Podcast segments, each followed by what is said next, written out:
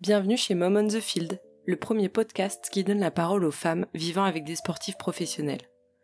Alors ici on parlera de maternité, de déménagement, mais surtout d'histoires de vie peu communes de ces femmes qui un jour ont croisé la route d'un sportif professionnel et qui se sont laissées embarquer dans une vie pas comme les autres. Une vie rythmée par de nombreuses incertitudes, des déménagements de dernière minute, des absences, des sacrifices, mais évidemment aussi par des moments inoubliables, des rencontres, des expériences de vie uniques. Je pense qu'il est temps de donner un peu de lumière à ces femmes qui sont bien trop souvent dans l'ombre et de montrer enfin l'envers du décor. Et bien entendu, de venir casser cette image de femme d'eux. Elles qui gèrent sur tous les fronts, qui portent sur leurs épaules tout un équilibre familial et qui font souvent face à de nombreuses critiques et clichés qui leur collent à la peau. Alors aujourd'hui, je leur propose de se livrer sur leur histoire et leur maternité à cœur ouvert. Des histoires de vie de grossesse bien souvent atypiques, qui demandent une force de caractère et mettent les hormones à dure épreuve. Il est l'heure de libérer la parole dans un milieu si masculin où la place de la femme a toute son importance. Aujourd'hui, c'est vous les championnes les filles.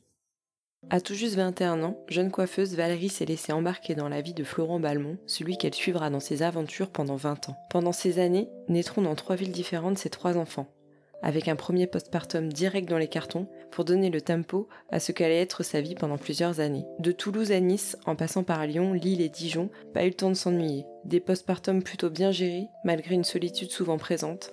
Un troisième un peu plus compliqué, à 700 km de ses proches, mais 8 ans à Lille qui l'auront marqué par des rencontres et des moments de foot inoubliables. Aujourd'hui, même si encore une fois avec une reconversion de joueur à entraîneur très prenante pour son mari, Valérie gère l'équilibre familial et profite enfin d'un temps pour se poser un peu avec un retour aux sources qui lui fait le plus grand bien. Mais pour autant, elle ne reste pas à rien faire puisque se lance un nouveau challenge, celui de la création de son échoppe de vêtements pour enfants, enfants gâtés. Un nouveau défi dans lequel elle compte bien se donner les moyens de réussir. Alors pour le moment, fini les trains et les avions, elle compte bien poser un peu ses valises et s'épanouir professionnellement à son tour. Bonjour Valérie. Bonjour Angèle. Merci de me recevoir chez toi. Mais de rien, avec plaisir. Pour ce premier enregistrement pour moi qui est un petit peu excitant et stressant. Il faut pas. Du coup, on va commencer euh, par une petite présentation. Est-ce que tu peux te présenter et nous présenter ta famille? Bien sûr, donc je m'appelle Valérie, j'ai 41 ans, je suis la femme de Florent Balmont. Nous avons trois enfants. Emma qui va avoir 18 ans, Lénie qui a 15 ans et Stella qui aura bientôt 12 ans. Euh, on est tous les deux lyonnais et euh, qu'est-ce que tu fais dans la vie actuellement? Alors, j'ai créé ma société il y a un an et demi, deux ans maintenant j'ai voulu ouvrir une boutique en ligne de vêtements enfants. C'est un challenge pour moi parce que tout est nouveau, j'apprends tout euh, au fur et à mesure et, euh, et c'est pas toujours facile, donc euh, voilà. Mais tu t'es lancée. Je me suis lancée, il fallait. donc présente-nous un petit peu ton mari. Qu'est-ce qu'il fait aujourd'hui? Alors Flo, euh, il a été joueur de 2001 jusqu'à 2020 donc euh, joueur pro. Il a commencé sa carrière à l'Olympique lyonnais quand on s'est connus. Euh, on est vite parti parce qu'il n'avait pas assez de temps de jeu. Donc il est parti euh, une année en prêt à Toulouse. Ouais. Ensuite on est revenu à Lyon. Il a re-signé un contrat. Et finalement, quelques semaines après, il est parti à Nice pour 4 ans. Ah oui, d'accord. Ouais, c'était euh, le début, tu vois, ça annonçait un peu la couleur de ce qui nous attendait. Donc il est parti à l'OGC Nice, on y est resté 4 ans. Ensuite on est parti au LOSC à Lille pour 8 ans. Ok. Vous avez fait deux extrémités de la France oui, un peu. ça n'a pas été facile pour moi. Ouais. Parce que j'adorais la vie à Nice, mais voilà, c'est comme ça. Et ensuite, euh, après 8 ans à Lille, on est parti 4 ans à Dijon, où sa carrière, elle s'est un peu arrêtée euh, brutalement à cause de, du Covid. Eh oui. Donc euh, il est parti un peu discrètement euh, bah, en mars du coup, 2020. Et ensuite on est rentré ici, euh, sa carrière était finie. Et maintenant il est en reconversion, il passe ses diplômes d'entraîneur. D'accord. Nouvelle aventure pour lui aussi. Oui. Euh, vous êtes rencontrés, vous aviez quel âge? On s'est rencontrés, on avait 21 ans, par des amis en commun. Et toi, avant de le rencontrer, c'est quoi ton parcours? J'étais coiffeuse, j'avais passé mon CAP et mon BP coiffure, j'étais en salon. Ok, donc vous vous êtes rencontrés, et au bout de combien de temps Donc du coup, tu nous as dit il, a, il était à Lyon, il est parti à Toulouse. T'es parti avec lui à Toulouse? Oui. Euh, en 2003. 2003, euh, oui, au bout de deux ans. Donc euh, tu l'as suivi, Toulouse. Je l'ai suivi et euh, ben, je suis tombée enceinte de notre premier enfant. D'accord. À Toulouse. À Toulouse. Donc j'ai vécu ma première grossesse à Toulouse à mon premier déménagement. Quoi. Du coup, t'étais suivie là-bas. Oui. Et fin de saison de à Toulouse, vous êtes revenu à Lyon Oui. Et t'avais pas accouché Si. Ah si, t'avais Trois semaines avant. j'ai juste eu le temps de faire ma grossesse et on est rentré à Lyon. D'accord. Et vous aviez une maison à Lyon Vous aviez quelque chose Non, euh, ben euh, non, on avait un appartement qu'on avait rendu, donc on a reloué une maison ouais. pour quelques semaines. Et oui. J'avais même pas fini de sortir, euh, de, ouais, de déballer tous mes cartons, qu'il a fallu s'y remettre. Quoi. D'accord. Ouais, c'était un peu atypique comme, comme situation. Avec un nouveau-né. Avec un bébé, ouais, ouais, Donc te voilà partie à Nice mm. avec, tu m'as dit ta, ta première fille. Oui. Comment ça s'est passé? Arrivé à Nice. Euh, on a mis quelques semaines à trouver une maison. Là aussi, euh, je faisais des allers-retours euh, tous les week-ends pour l'aider à trouver une maison. Donc, euh, on a déménagé qu'en septembre, je crois. Ouais. Donc, la petite, elle avait trois mois et quelques. Et euh, ben, de partir comme ça de Lyon, alors qu'on venait tout juste de rentrer, j'ai j'ai un peu pleuré, mais finalement, Ouais. quand je suis arrivée à Nice, j'ai pas pleuré longtemps parce que, mais voilà, le soleil, la mer, un super club, donc euh, Ouais, c'était. c'était super. Ouais. On a fait des belles rencontres Ouais. et euh, le club était super. euh, ils ont fait quatre années avec un super groupe et euh, c'était vraiment Ah, top. C'est chouette quand ça Des se passe comme ça. Ouais. D'accord. Du coup, là, le, le, le premier postpartum, on va dire, euh, c'est bien Ça a passé. été, ouais. Ouais. Tout s'est bien passé. J'ai eu un bébé facile en plus, donc euh, Ouais. tout s'est bien passé pour ma première. euh, Et du coup, à Nice, t'as pas essayé de travailler, t'as... Non, non, je me suis occupée de la petite. Et, Ouais. euh, disons qu'en coiffure, déjà on travaille les samedis Ouais. et eux, ben, les garçons sont en match. Dans Et oui. une ville où on connaît personne et bon, euh, enfin le contexte faisait que j'ai pas réessayé de, de travailler. Non, bah oui, de toute façon, comme tu dis, dans la coiffure, euh, c'est hyper prenant quand même. Mm. Donc, euh, d'accord. Ta fille est rentrée à l'école à Nice? Euh, alors elle a fait un petit peu de crèche et ensuite elle a dû faire sa première année ouais, d'école. Et ta deuxième grossesse est arrivée quand? À Nice, euh, un an avant qu'on reparte. Donc mon deuxième enfant, mon fils, est né à, à Cannes-sur-Mer. Tu te rappelles quand est-ce que t'es tombée enceinte pour le deuxième? Oui, en été, euh, en été 2006. Été 2006, Ouais. sachant que du coup, la fin de contrat à Nice, c'était en, en juin 2007 ou... Euh, oui. Donc il est né dans le sud. Et un an après, on partait à Lille. Ok. Alors là, Avec deux enfants, du coup. et ça s'est fait rapidement ou euh, vous avez eu le temps Lille, un petit oui. peu de... Ouais, Ouais, ouais. t'as pas eu le temps de voir venir que vous partiez à Lille. Ça n'a pas été comme à Lyon, ça s'est fait dans les règles, on va dire, euh, pendant le mercato, mais euh, ça n'a pas traîné quoi. En juillet, il était parti, je crois. Et toi là, le déménagement? Euh, très dur. Tout le mois d'août, euh, j'ai fait mes cartons et euh, je profitais un peu encore du soleil avant de monter dans le nord. Et euh, en août, euh, mi-août, je crois, euh, on est parti. Et te voilà arrivé dans le nord. Alors il paraît que on y est bien quand même, une fois qu'on y est. C'est Lille, c'est une très très belle ville. Euh, les gens, ils sont très agréables, très gentils. On s'est fait des amis, certains qu'on a encore euh, aujourd'hui euh, en contact. Après moi, le climat, je me suis pas habituée. Mais bon, on a quand même des bons souvenirs. On en a des moins bons aussi à Lille. On a eu pas mal de péripéties. Ah oui? Mais euh, ouais, on a eu quand même huit années. euh, Huit années du coup. On a fait des très très belles rencontres. J'ai rencontré ma meilleure amie d'aujourd'hui et euh, d'autres amis aussi. Et euh, non, on a eu huit belles années. Maintenant, euh, on a eu des ombres un peu au tableau. On a eu un homejacking à Lille. On a eu un voisin qui nous harcelait. Enfin, on a eu quelques, ouais, Ah ouais quelques événements un peu perturbants. Vous êtes toujours resté habité au même endroit à Lille Non, ou... on a déménagé. Ben, on a fait trois maisons à Lille. Ah oui quand même quand on est arrivé, on s'est fait agresser euh, au mois d'octobre euh, suivant. Donc, euh, on n'a pas voulu rester dans notre maison, on a déménagé. Ok. Et ensuite, on a voulu revenir euh, dans la ville où on était à la base. Donc, on a redéménagé une deuxième fois. Et après, on a fini, euh, on a fini là-bas. D'accord.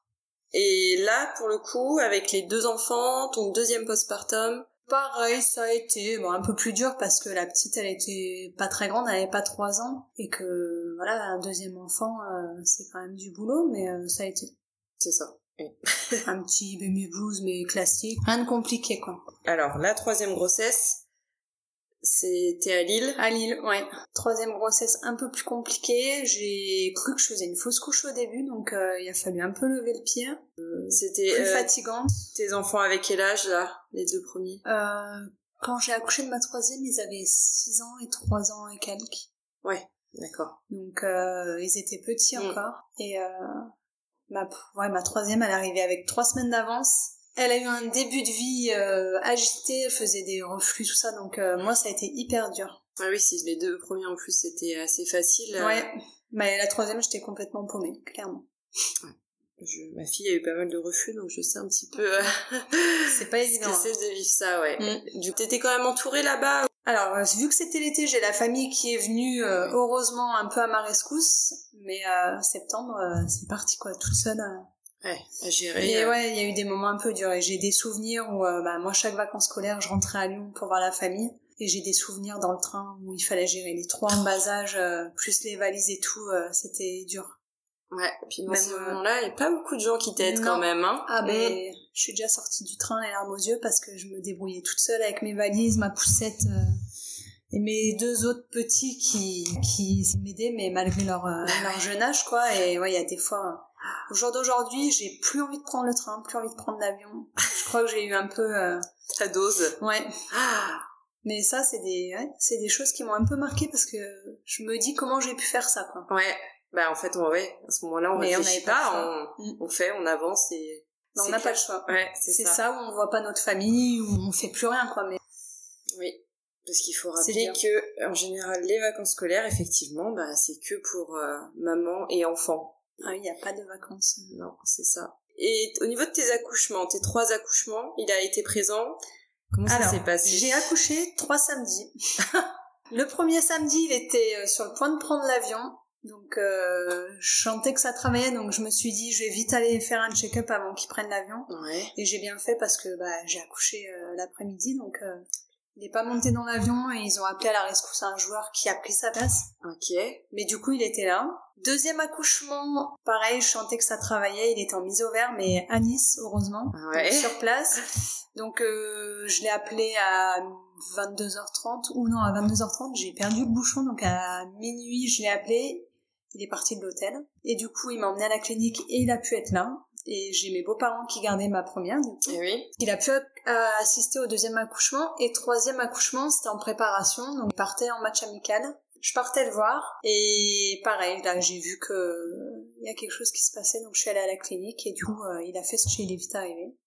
Et Et à il Lille, euh, t'avais, comme pour regarder les enfants, c'était comment? Euh, alors c'était l'oncle et la tante de Flo qui habitaient à Paris et euh, vu qu'ils devaient partir en mini stage, Ouais. en fait ce jour-là ils sont arrivés pour euh, venir au cas où et du coup ils ont bien fait parce que et ben lui il a assisté à l'accouchement et le lundi il partait à son mini stage et Ah c'est ouais. eux qui ont gardé mes deux premiers. On a eu de la chance en fait ça s'est toujours bien goupillé. Oui. Euh, C'était tout juste... euh, mais ouais. ça s'est joué à chaque, chaque fois, fois, pas ouais. grand chose, mais... Euh, Et ils sont restés quelques temps quand même, quoi, parce que lui, il est Et parti en Tout le temps que j'étais à euh, la clinique. Ah oui. Mais du coup lui ouais, tout le temps que j'étais à la clinique il était pas là. Et quand t'es rentré à la maison, il rentrait de son stage quand même ou t'es, Euh, je crois que le euh, jour même il me semble. ouais. Heureusement. Ouais, c'est ça. Parce que là je savais pas ce qui m'attendait. Et oui, dé- c'était début juillet, quelque chose comme ça. Euh, 17 juillet. D'accord. En plein dedans. Donc dans l'ensemble, accouchement, voilà, il était là. Bon après, je, il repartait directement euh, match, Ouais. entraînement. Ah euh, ben Toulouse, euh, il jouait le maintien et Ouais. quand je suis sortie de la clinique, bah pareil, il leur a mis un stage. Donc je suis sortie de la clinique, il était pas là. Ouais. Donc j'ai fait mes premiers pas en tant que maman avec ma première euh, toute seule avec ma belle-sœur. J'ai de la chance, j'ai toujours eu quelqu'un euh, pour m'aider heureusement parce que euh, je pense que ça aurait pu être plus compliqué du coup. Effectivement. Et donc postpartum, on va dire le troisième, un petit peu plus compliqué que. Et après, comment t'as vécu aussi le fait de bah, que lui soit souvent en déplacement, que les nuits, comment c'était, comment tu gérais C'est toi qui a, qui a toujours tout géré ou euh, Quand il était là, il me soulageait pour le premier euh, sur le début de nuit, quoi, vers minuit, parce que lui, c'était pas un couche tôt. Ouais. Donc, euh, il me soulageait sur celui-là. Ensuite, j'enchaînais. Et finalement, ouais, ça allait. Après, quand il y avait des matchs, mais on faisait en sorte que il est pas, enfin, il soit pas fatigué, mais dans l'ensemble, je trouve qu'on a plutôt bien géré, ouais. Ça, c'est quand même une bonne chose. Ouais. Et toi, quel est ton avis un petit peu sur euh, l'absence de congé paternité dans le foot? Mais je pense que si le joueur voulait le prendre, ça serait logique qu'on lui accorde comme n'importe quel père de famille. C'est un droit ouais, ont. Tu, après, on, est d'accord qu'un mois, ça serait sûrement trop, mais... Oui, peut-être pas un mois, ne serait-ce que quelques jours. On est d'accord là-dessus. Après tout ça, on va en venir à un autre sujet.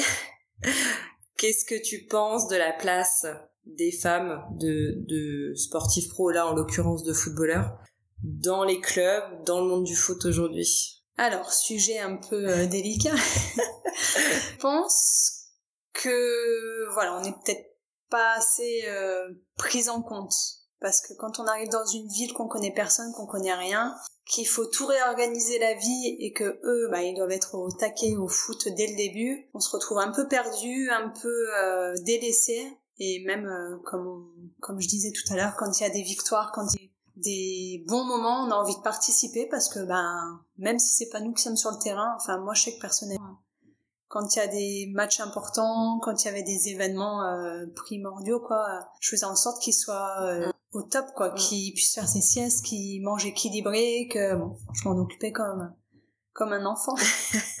mais voilà, je pense que c'est eux, c'est eux qui qui sont sur le terrain, mais euh, on a notre petite part un peu, euh, faut pas oublier. Et, et, par rapport aux différents clubs que tu as fait, est-ce que les les accueils ont toujours été les mêmes ou euh, ou certains endroits T'as eu l'impression que, bah, je sais pas, le coach ou le président ou le manager était plus euh, impliqué, cherchait un petit peu à connaître euh, la vie du joueur, ou alors est-ce que toi t'as été accompagné dans des démarches euh, de crèche, d'école, même de travail éventuellement Non, en fait ça c'est surtout entre les femmes qu'on s'entraide et que à Nice, on nous avait fait visiter des maisons, l'intendant nous avait fait visiter plusieurs maisons, mais bon, finalement on l'avait trouvé par nos propres moyens, mais sinon non. Par exemple, à Dijon, euh, on a retrouvé le frère d'un ami à nous qu'on avait connu à Lille. Et du coup, euh, bah, ils nous ont mis en relation avec son frère et sa femme. Et eux, ils nous ont beaucoup aidés euh, pour tout, pour la maison, pour l'école, pour plein de choses. Mais si on les avait pas eu, on se serait peut-être débrouillé tout seul, quoi. Ouais, c'est vraiment euh, l'entraide entre chaque euh, mm. famille, euh, femme, comme tu dis. Ça, heureusement qu'on l'a eu à chaque fois, hein, vraiment. Ouais. Donc du coup, selon toi, qu'est-ce qui devrait changer un peu là-dedans? Parce qu'alors, moi j'ai eu des échos plutôt à l'étranger. on m'a rapporté que il y avait un petit peu quelqu'un dédié à, à l'arrivée des familles, qui aidait beaucoup à la mise en place. Alors après, c'est toujours pareil, on n'a pas besoin d'être materné non plus, mais c'est vrai que... C'est pas être materné, je pense. Je trouve que ça devrait être obligatoire. Je sais qu'il y a des clubs, alors, un ou deux euh, qu'on m'a rapporté, où il y a ce genre de service, mais je trouve que ça devrait être obligatoire dans chaque club. Ouais. Parce que c'est pas facile, et je pense que dans les grandes sociétés, où il y a beaucoup de mouvements euh, des, des, du personnalité ou quoi, je crois que ça y est, euh, je comprends pas que nous, on n'y ait pas droit. Ça serait complètement utile et c'est pas être materné ou quoi que ce soit, je trouve que Histoire que le, même pour le joueur, il se retrouve dans des bonnes conditions, ne soit pas en train de stresser sur... Euh, bon, ça, je pense qu'on est un peu toutes... Euh, on y arrivera peut-être un jour. Hein. Peut-être, qui sait. Si tu dis qu'il y en a déjà... Ouais, non, en France, on m'a pas dit, mais effectivement, ça viendra peut-être à mes oreilles, mais ce serait vraiment intéressant. Ça sera à développer. Dans ce monde d'hommes. Alors, j'ai envie de finir par ton plus beau souvenir. D'abord, peut-être par qu'est-ce qui t'a marqué le plus en négatif, on va dire, au cours de la carrière de ton mari? Euh, le plus dur, ça a peut-être été euh, les blessures à gérer parce que quand il y a des grosses blessures, euh, faut être très présente et euh, pour eux c'est catastrophique. Donc c'est pas des moments faciles du tout, surtout quand on n'a pas la famille à côté. Et le plus beau souvenir, c'est clairement euh, le doublé euh, qu'ils ont eu à Lille euh, en 2011, je crois. Ouais. Ou 2012, il y a 10 ans à peu près. Et ça, c'est le meilleur des souvenirs, quoi. C'était incroyable. Ils étaient champions de France, et je veux pas dire de bêtises, je crois que c'était la Coupe de France. D'accord. Coupe de la Ligue. J'ai un doute, mais en tous les cas, ils avaient fait les deux la même année. Et euh, faut dire que le public à Lille était euh, très chaud cette année-là parce que bah, c'était magnifique pour eux. Quoi. Ouais. C'était vraiment un super souvenir. Ouais, ça devait être exceptionnel de vivre quelque chose comme ça. C'était magnifique. Et là, t'avais tes trois enfants à ce moment-là? Euh, Oui, la dernière était bébé. Ouais, ouais. C'était sur la de toute façon, c'était sa dernière saison, non? Ah non, après, il y en a, eu d'autres. D'autres. Ouais, ouais. Et c'est après qu'il est parti à Dijon. Tu dois avoir quand même un petit... Euh, parce que je sais que nous, on est parti de Niort euh, au moment du Covid aussi. Et ça m'a fait quand même un petit pincement au cœur qui est pas... qui quitte pas le terrain, tu vois, sur de la partir de cette manière-là. Ouais, ouais, ouais. Oui, c'est clair. Aussi, à, à, Dijon, ça a dû être un peu... Mais c'était frustrant. Ouais, voilà. Frustration. Enfin, ouais, ça a été très particulier, frustrant, un peu triste même de profiter des derniers matchs. Parce que, ben, on aime bien aller au match les week-ends, les supporter, voir les copines. Ouais. Enfin, c'est des bons moments et de partir sans avoir profité de tout ça, ça a été hyper frustrant.